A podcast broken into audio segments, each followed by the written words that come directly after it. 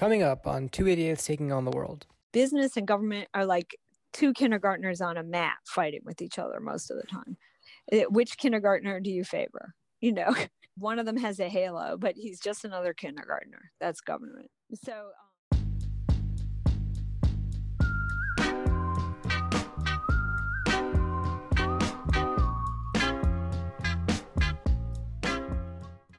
Hello, and welcome to a new episode of Two Idiots Taking on the World. Today, we are joined by our expert, Amity Shlaes. She is a three time best selling author and chair of the Coolidge Foundation. Uh, welcome, Amity. Would you like to introduce yourself? Well, I'm just glad to be here, and uh, nobody's an idiot. Um, so, it, but it's glad, I'm very glad to be with you because what you're really saying with the title of your podcast is let's ask basic questions and be unafraid to sound stupid um, in order to get at um, real truths. That is, there's a lack of vanity in your title and your approach to this show that's uh, very respectable. Thank you. Yeah, that, that sums it up. Absolutely. Um, I guess briefly to start off, like who was President Coolidge? Because I know you're a Coolidge historian, and um, what does he represent in terms of American presidents? In the high school textbooks, you don't read too much about Coolidge, um, and he's kind of a, you know a seat warmer, between or among more flamboyant presidents, uh, such as the Roosevelts. Uh, and uh, when there is reference to Coolidge, sometimes it's hostile. People think he caused a Great Depression. Coolidge served uh, in Washington first as vice president from March 19 20 he was ele- uh, sorry 21 he was elected uh, as the vice presidential candidate with warren harding a republican on a platform of quote unquote normalcy and we can discuss that. Uh, then he became president because the last president harding passed away in the summer of 1923 and suddenly coolidge a new englander who had been governor of the state of massachusetts became president. Uh, he was elected on his own um, in 1924 very successfully. He won an absolute majority, beating two other parties. And there was a significant third party. The progressives were the third party who gained more than 15% of the popular vote. And usually, when uh, there's a three party situation, the best a candidate can do in the United States is to gain a plurality, which is why Coolidge's absolute majority was impressive. He got more than the Democrats and the progressives, La Follette's party combined.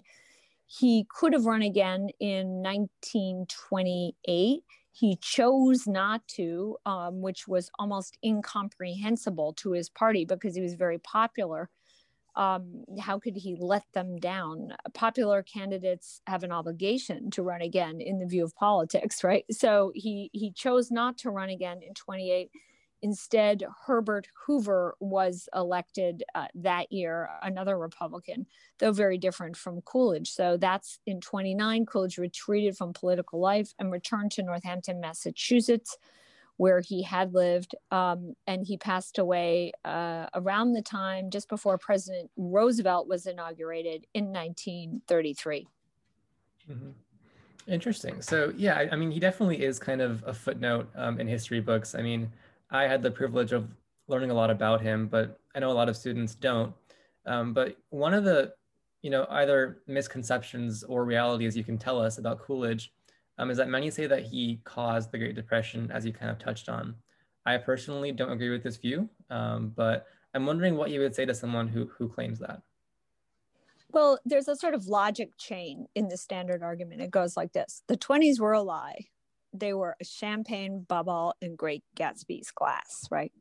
They were false growth. And we know that because Gatsby so beautifully described the 29 crash. That's the narrative, right? And then that was capitalism it failed us and so, something about mm-hmm. income inequality there too right like the characters in great gatsby um, the poor girlfriend of tom, the careless tom the reckless tom in great gatsby i'm using gatsby because most people have read it um, you know the working class were trod upon and uh, then the narrative is uh, capitalism failed. The market went down almost 90%, the stock market. This killed America. All banks failed. We hear about all that.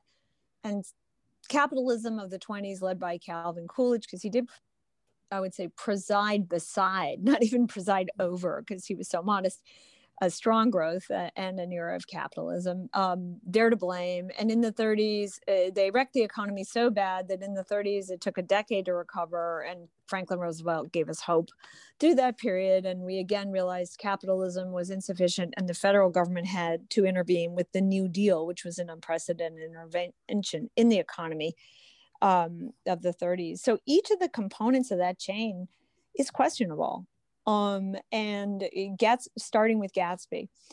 Um, Gatsby was written in the early 20s. It was not written in for the late 20s. It was published in 1925. The crash it described was an early 20s crash, after which the US economy recovered and most people had jobs and skilled workers had strong wage increases.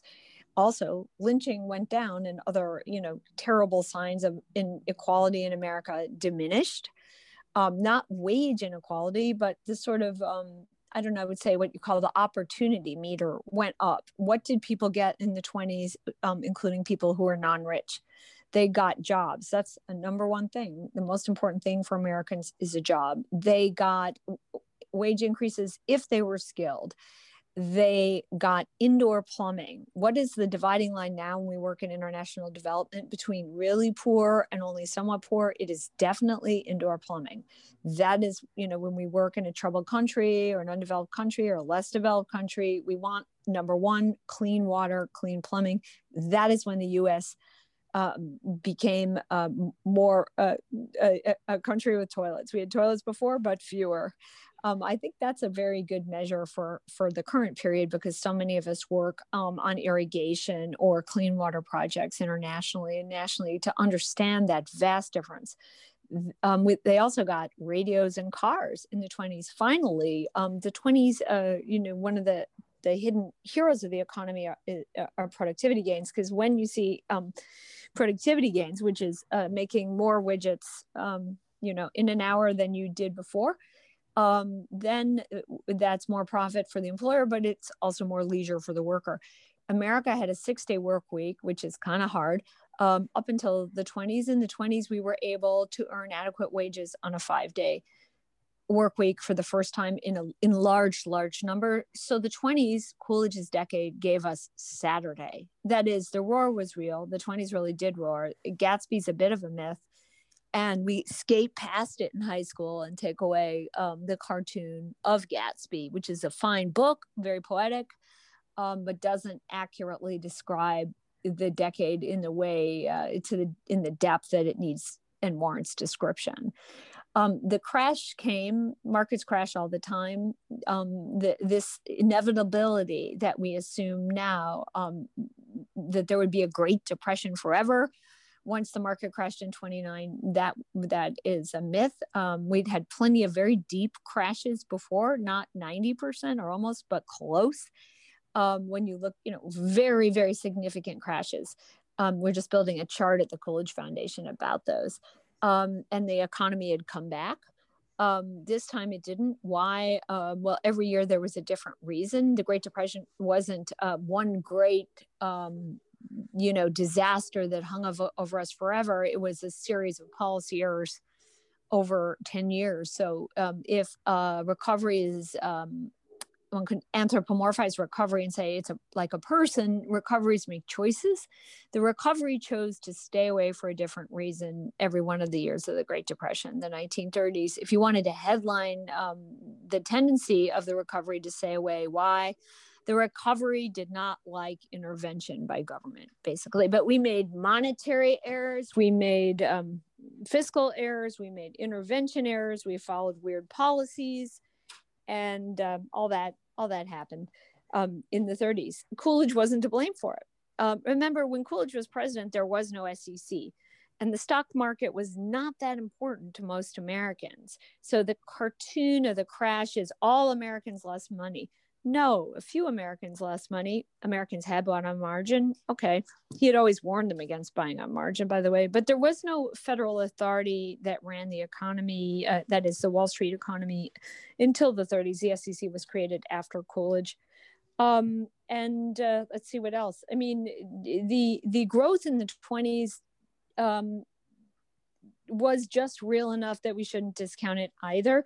There's actually a paper by a Nobel Prize winner that says the stock market in 1929 wasn't too high, which is the peak of the Dow Jones Industrial Average. It was at 381. Uh, that was more than double what it had been recently. It made someone like Coolidge nervous, but he didn't believe the federal government should manage it. Um, and uh, you know, a lot of the interesting inventions of the 1920s later did show up um, as big economic growth, um, I don't say uh, carriers, such as uh, the idea of television. That proved economically important much later. The idea of it and the beginning of the project came in the 20s. Um, so a bunch of errors. Um, uh, one could uh, spend a few minutes blaming Herbert Hoover, who is a Republican like Coolidge, but very different in temperament and philosophy. Coolidge was uh, Coolidge was a true free marketeer. He believed in low taxes and restrained government. Hoover was a, uh, but just by temperament, a kind of smartest guy in the room um, should jump in whenever there's a crisis. So when the market crashed under President Hoover, Hoover jumped in and he did a few things Coolidge probably would not have done. One was to insist on high wages on the theory that when workers earn high wages in a downturn, they'll shop and promote recovery. Coolidge would not have easily agreed with that um, in, in big policy uh, high wages sound nice and that's a, a, a, darling theory but the negative aspect of it is if an employer cannot afford high wages what will he do? Um, then the government is telling him to impose high wages. That would be president hoover. He will um, bend to the government's wishes cede pay higher wages than he can afford and rehire less that is it hurts employment when employers have to pay higher wages than they can or are comfortable with in a downturn. That was a new policy. It was continued throughout the 30s high wages were on theory good because that goose demand um, but from a point of view of an employer, if you're forced to pay high pay high wages, either through uh, pressure from an executive or law, and there were laws both under Hoover and certainly under Roosevelt that forced wages up, then you will rehire less. What happened in the 30s? We had unemployment over 10% the whole time. The undertold story is that un- employers wanted to reemploy, but they could not afford it. And their whole dissertations written about this. They're just not in standard histories um, the, the fact that there was deflation often um, made that situation worse because uh, uh, employers agreed to wages that turned out to be more expensive than they had thought when they agreed. That's deflation, right? Um, so it, this is all in the mix. Generally, people blame, like to uh, say it was all monetary. It wasn't. Um, the first few years of the Great Depression were monetary. The rest of it um, was monetary plus perverse policy by government opposite to Coolidge. Um, so, so I think you just have to retell the whole story of the 20s and 30s, sticking closer to the data and moving away from the sentimental narrative, and you'll see um, that the situation was much more complex than that. Um, if you want to blame Calvin Coolidge, and I try to be uh, fair to him, here's what I would blame him for he supported the tariff. He did not sign the evil tariff that is taught uh, in history classes. Smoot-Hawley, Hoover signed that. But if you want to do a counterfactual, you could suppose that he would have supported that tariff because his party did. Tariff um, made the depression worse, um, and it did something else far more terrible. It uh, discouraged Europe because Europe owed the United States money from World War One. Europe was teetering out of democracy into autocracy and fascism. Just at a time when we should have been friendlier to Europe, we slapped tariffs on their exports and they needed strong exports to pay the debt they owed us. We slapped them in the face with strong tariffs. So, in that way, anyone who supported tariffs contributed to the rise of autocracy and worse in Europe and by the okay. way also in cuba in cuba. Yeah i think that's definitely a lot to unpack there. Um i guess i kind of wanted to go a little bit back. So i think um at least i read uh, that during the 1920s or like specifically 1922 to 1923 there was at least a definite dip in the stock market. But what happened was that the government basically did nothing. They kind of just allowed that to ride out. And in the end, I guess that did lead to fake or whatever economic growth in into the 19 uh, late 1920s. So I guess do you think that we should like extrapolate that to what we should have done with the Great Depression and the 1929 stock market crash? Basically, kind of just leave everything as it is and just hope that the uh, capitalism will solve it. Well, there was no on balance. Capitalism works. It doesn't always work perfectly. Sometimes you need government, but not as much as we think. That's my position, and that's what the evidence suggests. Um, there's a wonderful book by a guy named James Grant um, called the Forgotten Depression about the depression of the early 20s, which is presumably what what what F. Scott Fitzgerald was describing. Um, the the market went high or or didn't, you know, the market the market struggled, it crashed. Um, what did the government do uh, in the face of a downturn overall? It did two things we would never argue for today um, the Federal Reserve increased interest rates. Oh my goodness, you're supposed to loosen in a Trump. Oh, it acted pro-cyclically. Heavens, I'm going to break out into a, a tears. A pro, we're not supposed to be pro-cyclical, right? That is, you're not supposed to encourage the direction interest rates are heading in anyway. You're supposed to be counter-cyclical, sort of like in sailing, you know, lean the other way uh, than the wind. Um, the the government increased interest rates in a week period. it also cut back the federal budget. After World War One, we were cutting back the federal budget. We continued to do so in the face of economic weakness. What? We didn't apply a stimulus. In fact, we withdrew a stimulus. How horrible. And indeed, unemployment rose over 15% in some cities. And Jim Grant really does a good job with the Forgotten Depression describing this, which won the Hayek Book Prize. So, um, what happened? We had a terrible downturn. What else happened? No one remembers that downturn. Why? Because it was so short. It, to put it in market language, we allowed the market to clear. Prices found their level, and then they began to rise without distortion. That it, what we did say in 2008 after that was we distorted prices through rescues, so markets didn't clear, and we had a, a really unexpectedly distressing and anemic recovery because the government was messing in the market. The market didn't know what it was really worth, it was confused. Um, you always, when you're in trouble, have to allow prices to clear and quote unquote find their bottom. And then the market, once it knows what something is worth, will trade. And you know growth can happen. Prices can go up and also growth can happen. Or begin to invest is more important too. If you don't know what anything's w- worth you don't invest. There was this so-called capital strike um, after world war one. You hold off on the money. Well great ideas don't get money when everyone's confused by a subsidy situation. And uh, recovery in productive areas and growth in productive areas is delayed um, so this was all very well documented. And in the early 20s, they had a discussion specific to the wages.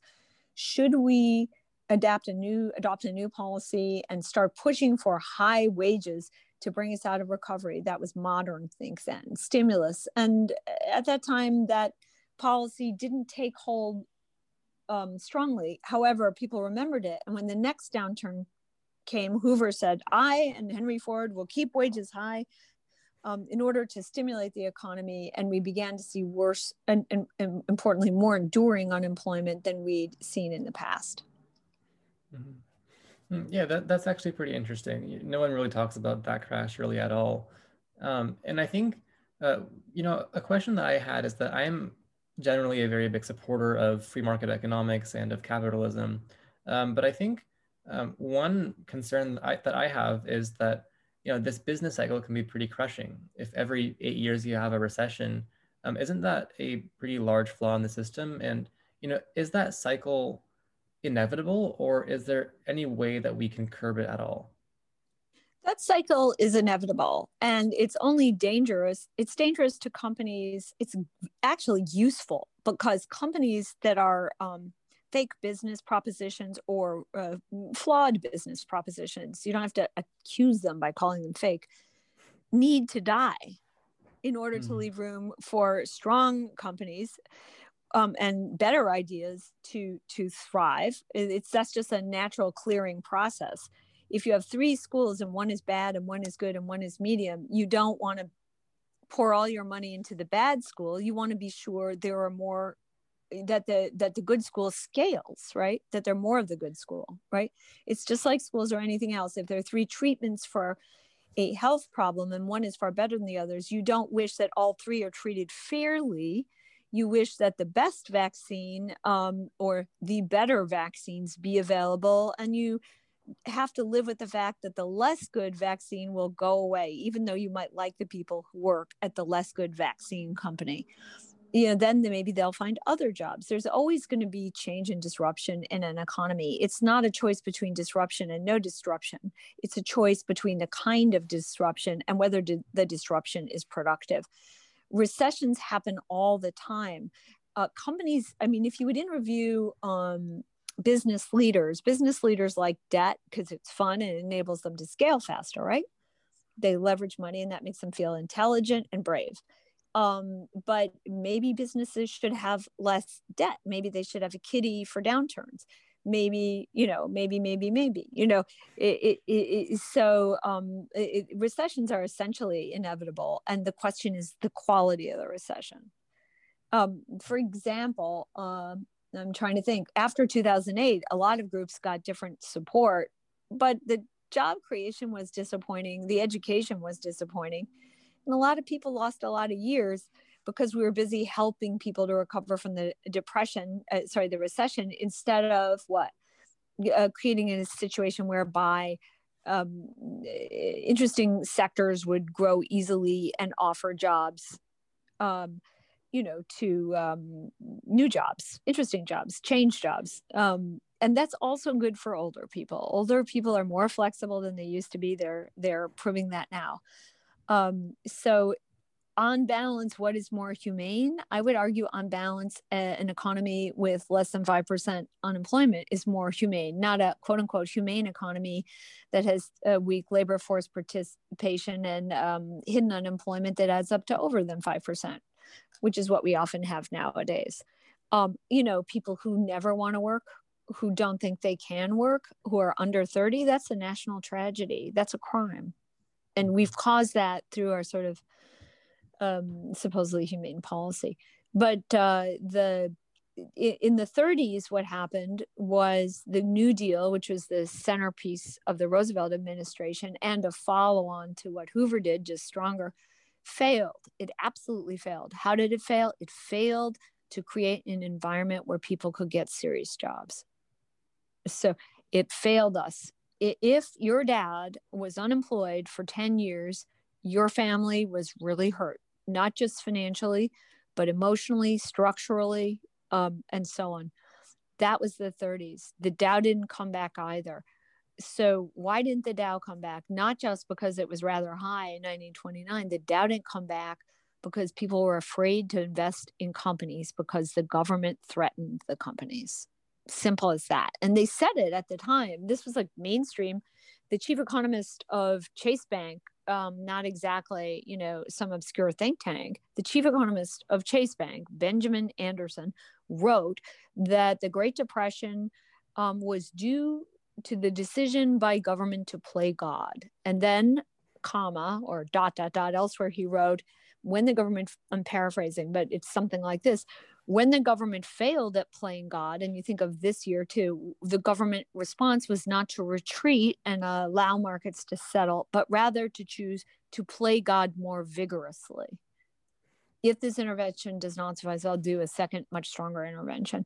The um, and he wrote that in a book called Economics and the Public Welfare, very clearly. So um, you know, and in in weekly newsletters to um, to bank customers at Chase so it, this was a kind of knowledge in the business community and it was more knowledge in the press as well because the press was more um, balanced in those days. I wouldn't say the press was right wing um, it was just uh, very close to common sense very close to the towns it served. America was more of a main street place less of a television place. And the the general experience was the new deal sounds nice and it feeds some starving people fine um, that's important. We're for that. Um, but it could do that, have food programs, without trying to take over the whole economy, which is what the New Deal did. It's it's perfectly valuable for have to have a government have soup cans and turkeys and cots and temporary jobs and training for unemployed. That's not what we're talking about. We're talking about a whole scale intervention in the economy on the pretext of a crisis. Okay, so I guess in that regard, would you kind of agree more with um, that in general, like regulating the economy turns out to be like worse than, for example, government spending? Or like, do you think both of them are more or less equally bad and we should try to restrict both of them? Well, think about them from the point of view of business. When does a business want to grow? It, it doesn't need like a perfect situation. It needs it's like when do you want to go out on a walk? You need the weather to be not too bad. Can't be raining too mm-hmm. hard. You need not too bad. Or adam smith said um, again i'm paraphrasing so forgive me if i don't get it quite right but all you need to grow is peace easy taxes and a reasonable sense of the rule of law that more or less more or less the justice system is fair. More or less and then you'll grow. That's about it. So it, sometimes regulation is necessary. Sometimes big rats do bad things. Business is no worse nor better than government. But the, the presumption that government is somehow inherently better, that uh, history suggests um, is a fallacious argument. Um, it's not better, it's about equal. Business and government are like two kindergartners on a mat fighting with each other most of the time. It, which kindergartner do you favor? You know, Mm-hmm. Yeah, the the um the, one of them has a halo, but he's just another kindergartner. That's government. So um it, that that's the problem. So the 30s was a, quite a damning indictment of intervention. Um, in particular, um, the factor that was understudied for various reasons beyond the labor, which I mentioned, was uncertainty. Roosevelt was a great hero. He was a good leader in World War II. Uh, he was a confident man, and um, but he was a mediocre economist, and he he called for bold, persistent experimentation. And okay, that's nice, but it, that is not something business wants to hear. You don't want to go out when a truck might bold, persistently run you over on your road, right?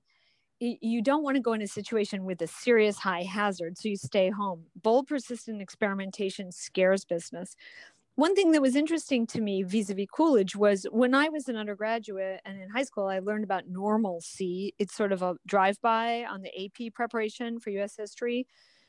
Harding and coolidge ran, ran on a, um, a, a platform of normalcy. It's like a terrible word. What do they mean by that? They mean we all have to be normal? I mean what a terrible thing to ask for. They mean we mean we all have to be the same little rabbits you know? Um that's not what they meant at all. What they meant was a relatively normal environment so you can be weird and have fun and start businesses or do whatever you do. That is a certain parameters that are more or less set certain tax parameters certain regulatory parameters definitely certain kind of rule of law parameters. That's all you need is a normal environment. Harding was an unfortunate speaker. His uh, words don't age well so he sounds kind of plummy when long sentences when you listen to him now, but Hoover, um, Coolidge was pretty plain about it and pretty good. He just said um, the chief business of the American people is business. That's what it is. The chief ideal of the American people is idealism. Business wouldn't work unless we are idealistic and attempted to be upright. That's very clear. It makes sense. It's on balance true, you know um it, so it was the the gifts of the 20s um were forgotten in the 30s and then later for different reasons, but are very important. Mm-hmm. Yeah, and, and so the, one of President Coolidge's you know methods of re- returning to normalcy was the fact that he had the courage to say no. Um, and I think that you know one thing you touched on earlier was that um, there are certain kinds of humane economies that are have worse outcomes, um, but we consider them to be like humane morally. Um, and do you think that it's because of this that it's hard for presidents to say no because they see policies that you know look good on paper, make them feel good, make the voters feel like they're doing good, but in reality they do more harm? Or you know, what is the real narrative behind why presidents always act more than they should? Well, because political advisors tell them to do so. The parties are cowards, both of them. Right. So they, oh, I don't want anything bad to happen on my watch. I won't get reelected. And um, that's what's interesting about Coolidge. Uh, he was a modern president, and yet he did say no, and he was elected for the first mm-hmm. time, you know, because he'd inherited the office. Um, sometimes saying no gets a better result, and people know that. I mean, they know from their own family experience that um, if someone says no to, I don't know, uh, buying a certain toy, you can't drive when you're 14. No, you can't drive when you're 14. As much as you want to drive, you probably can't drive when you're 14 unless you're on a farm. You can't drive. It, when you're 18, you say, well, I might have driven fine when I was 14, but a lot of people I know probably wouldn't have been good drivers when they were 14. So that was a good rule, even though I objected to it. It's about like that. Coolidge understood something important, which is if you say yes to a subsidy to a new group, you will never, the government will never have the courage after to say no. It's very much harder to kill something than it is to let it grow. And that's why he said it's better to kill a bad bill rather than pass a good one. You want to stop the subsidy trend in a certain area before it starts. Um, and uh, the um, you know that's that's very brave but um, the main problem i think is that the politicians listen to these advisors and by the time they're done with their campaigns you can't distinguish between between them you know the democratic party and the republican party. They all say give the voter something. Well um, that's nice you know but it, eventually one runs out of money. Mm-hmm. That's definitely very fair. And I, I guess kind of to switch directions right now. Oftentimes, I mean, I guess, are there some instances in which saying no like doesn't work out? For example, like to point to one specific example, I know that Coolidge has been criticized for his actions during uh, the flood in Mississippi during I think 1927. Well, well, well the um, question is, yeah, the question is whether that worked out or not. So what happened was yeah. there was a big flood in Mississippi. Uh, whenever you want to attack federalism, that is our system of, of decentralization where states are powerful. You always want to attack it if if you're a debater, um, when there's some kind of humanitarian crisis, because federalism works for years and then a crisis happens and the state fails that state or appears to fail, right?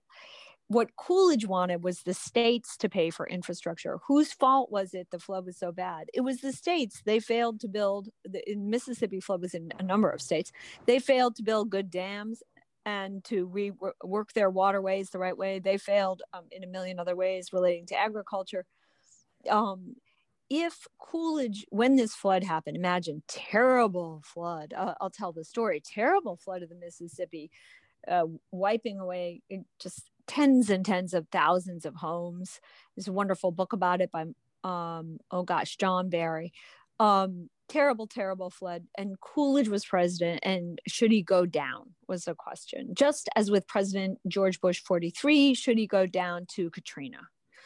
Um, well, Coolidge didn't go down. That's because he's lazy and cruel and mean and doesn't care about people. He's a cold little fellow. That was sort of the attitude even then. But he had a reason, which is he didn't want a snapshot of the federal government intervention because he didn't want to sign a law that made the federal government responsible for flood infrastructure across the United States.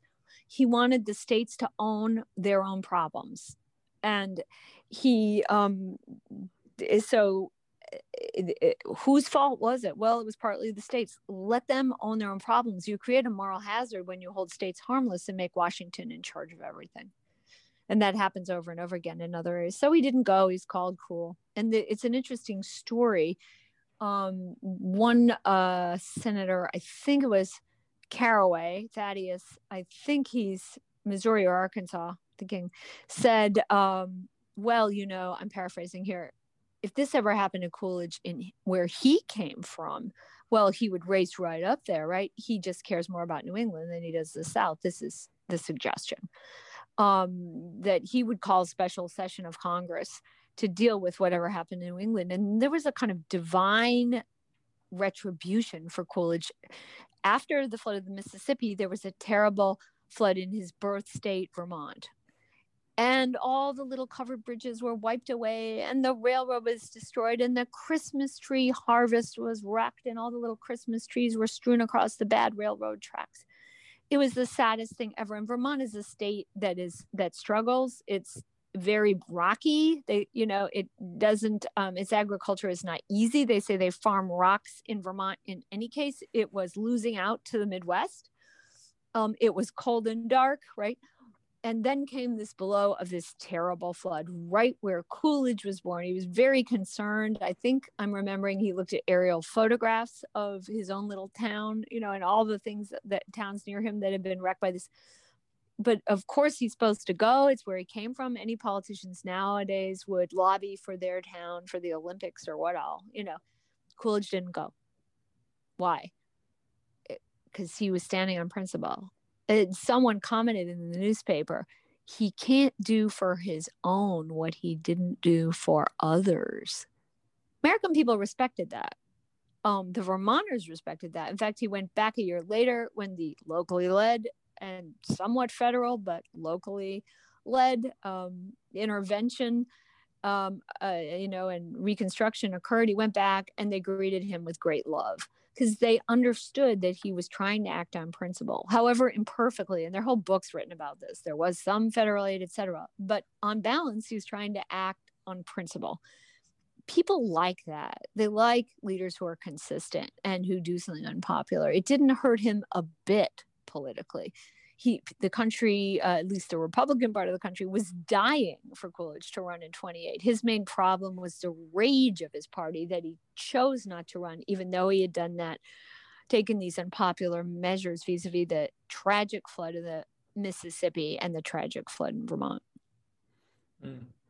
and I, I, mean like zooming out a little bit onto federalism as a whole um, there are times when it can be criticized when it comes to the floods and i think you justified them um, quite clearly there.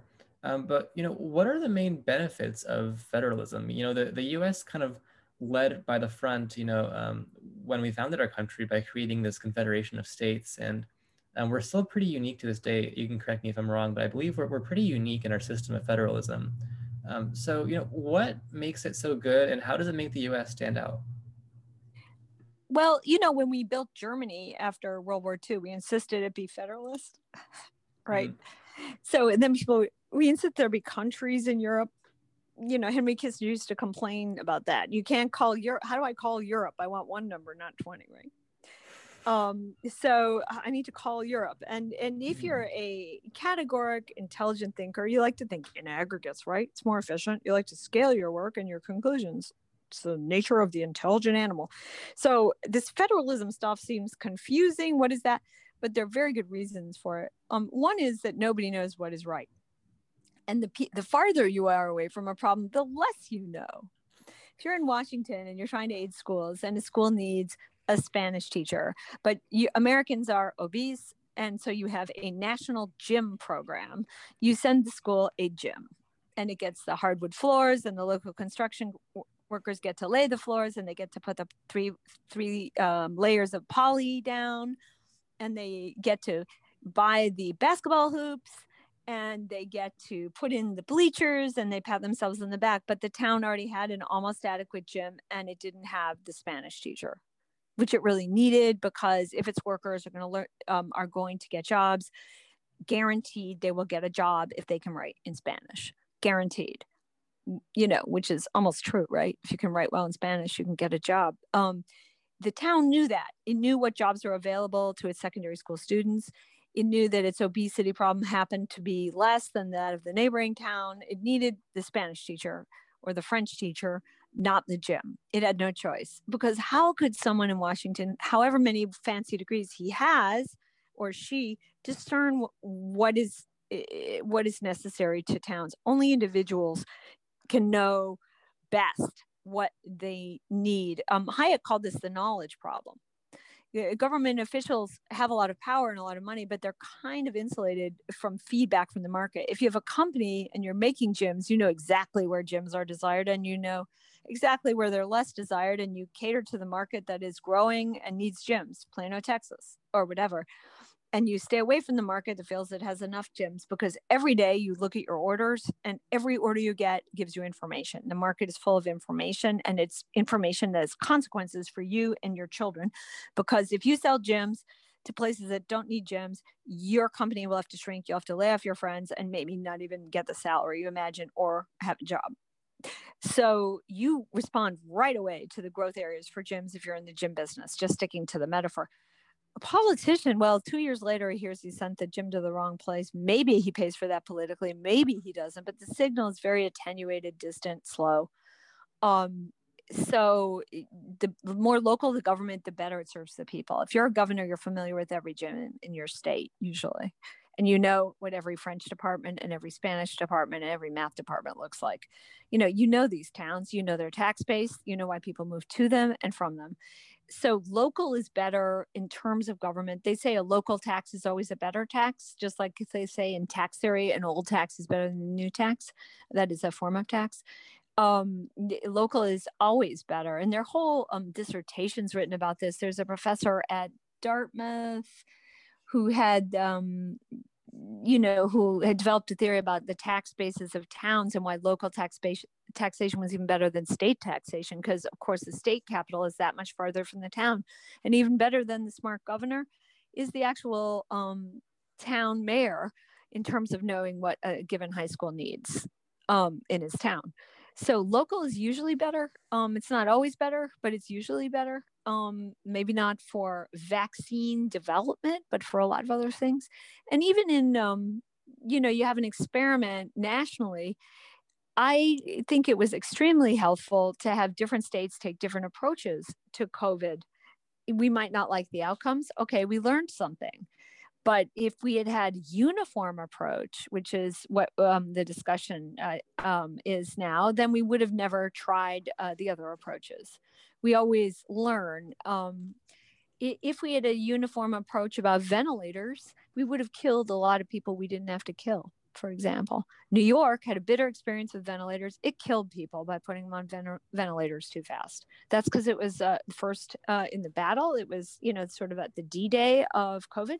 Didn't know what to do. It thought ventilators might be the answer. It ordered up a lot of ventilators. It put a whole lot of people on ventilators. They died we learned later that ventilators were probably um, not the best solution, even for people with low oxygen, for many patients. The um, case fatality rates dropped. If um, all of America had been ventilated the way New York was ventilating, we would just have much higher death numbers. We had to have that New York experiment, and that's that. You know, that's the value of federalism. A secondary one, though, to the first one I mentioned, which is people closer to their government yeah, I think definitely. Um, I agree with a lot of what you said. I definitely like federalism a lot, um, especially like going back to one thing you said, um, where basically if one government is making policy for everybody, it tends to be pretty crude in terms of that policy. I definitely think that's fair, and I kind of analogize it. I don't know if this is correct to um, if you have one government, it's similar to having a single company doing some function, right? Essentially a monopoly. And in that case, it tends to hurt the consumers or the people it's serving versus 50 governments, 50 companies essentially all experimenting, figuring out what's best for their subset of the population. So I'm, I'm not right. Sure there's there, there, that's right. You know, there's a paradox, right? This is a um the American consumer wor- worships choice, right down to the kind of coffee he orders, right, or the kind of coffee maker he favors. He worships choice. It's very important to him. It gets him through his day. He wants to pick which kind of latte he has, and that um, the market knows that. That's why the Starbucks model grew up. Um, but uh, that's not the way central planners think. Um, when Henry Ford developed the Ford, he said the worker can have any color car as long as it's black. Why? Because he believed in the economy of scale and his goal was to speed the assembly line. And he saw, argued the choice slowed growth, which turned out to be a fallacy. But there had to be other car companies to challenge um, Ford. And later, um, a good example of that is uh, the big three versus Japan and Germany.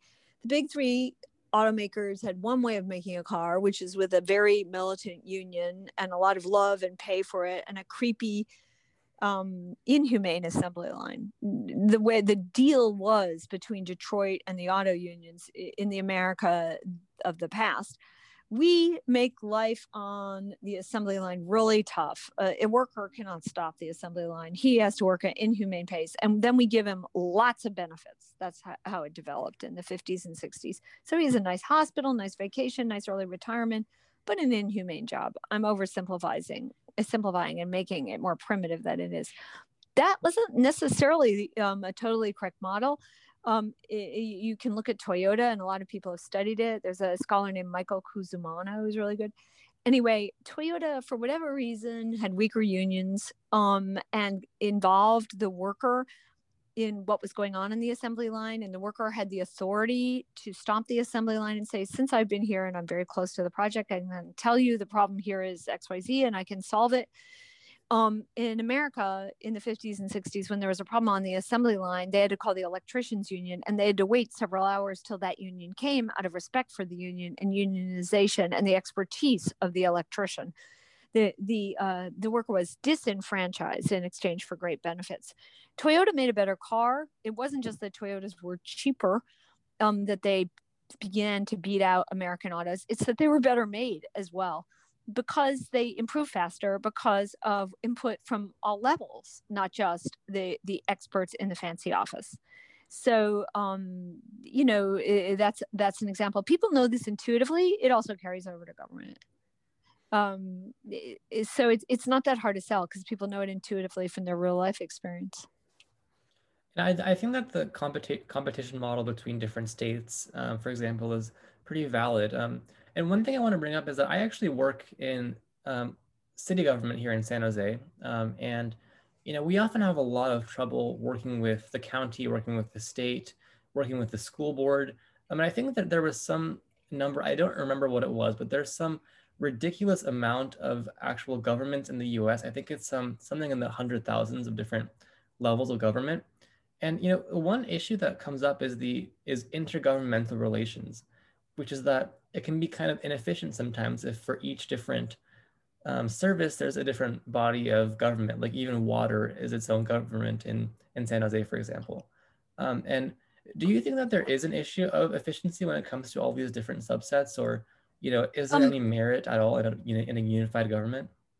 Um, well, there's there's some merits sometimes for some decisions. The federal government says we need a vaccine by the end of the year. The company is developing it. We need to support the company by um, fast tracking its application while for a vaccine, while making clear to people they might die from this vaccine um, it's a new vaccine let's uh, you know you know really looking at the risks that would be an example of the use of a federal health authority that's good um, uh, the inefficiencies of local governments um, one reason it's so creepy um, and, and, and frustrating is a, a newer problem that's developed particularly since the new deal since the 30s which is we what we have is sort of false federalism. It goes like this: We respect states. Republicans are supposed to say that we respect states, right? We respect states.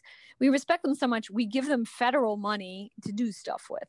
Then the states become dependent on the federal government, and that wrecks their decision making. That makes their brain strange. So, for example, um, when it comes to Medicaid, they need, fe- you know, Governor Cuomo needs federal money for Medicaid because federal government is part, but not all of Medicaid and decisions uh, have to do with the federal Medicaid office and what he can get out of the Medicaid authorities. The names of the departments change, but that's basically it. Or Medicare. Federal government needs, uh, state governments need Medicare to pay to pay for old people in their states who are um, going to the hospital.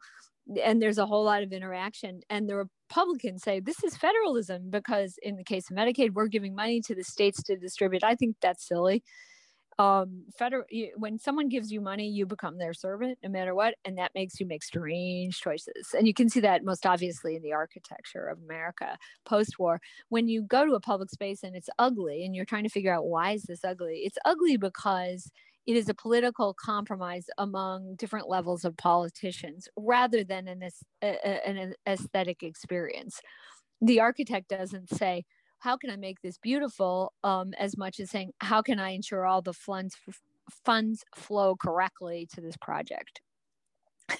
So you're like, why do all these houses have balconies when nobody goes out on their balcony? Um, because outside it's so loud because these apartments are right on the highway. Well, sometimes uh, apartment building builders, uh, uh, developers get paid per room, and sometimes a balcony counts as a room, even though no one uses them if they're on a highway where it's loud. So, wouldn't the people rather have an indoor room if the highway outside is loud and very thick windows? Oh, but uh, you know that would be more expensive. A cheap room is a balcony, and the developer is counting on the federal money. So, so we aren't really in a federal system anymore. We're in a kind of faux federalism, and Nixon, particularly Richard Nixon, made that worse. Yeah, thanks for being on. Appreciate it. This was a great conversation. Oh, I just say thank you. I think these mm. are good questions. Um, the conversation should be not, um, you know, the, the, American history provides a wealth of evidence, and sometimes it's hard for undergraduates and high schoolers and graduate students to get all the evidence. Um, but the evidence is there. No president is perfect um, what we do at Coolidge is we try to show Coolidge as he was, um, warts and all, um, and the theory and the reality that all these presidents have something to offer. Um, it's not an up down zero sum ranking um, when it comes to presidents. It, it's our history with just just plenty of stories in it and plenty of utility from improbable places. So I thank you for doing this.